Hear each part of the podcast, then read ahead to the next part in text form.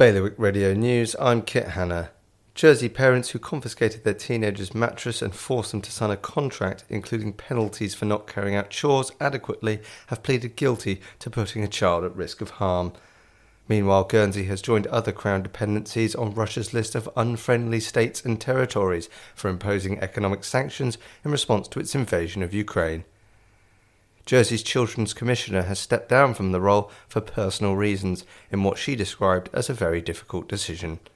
And prices in Guernsey rose seven percent in the past twelve months, the highest rate of inflation locally for more than thirty years.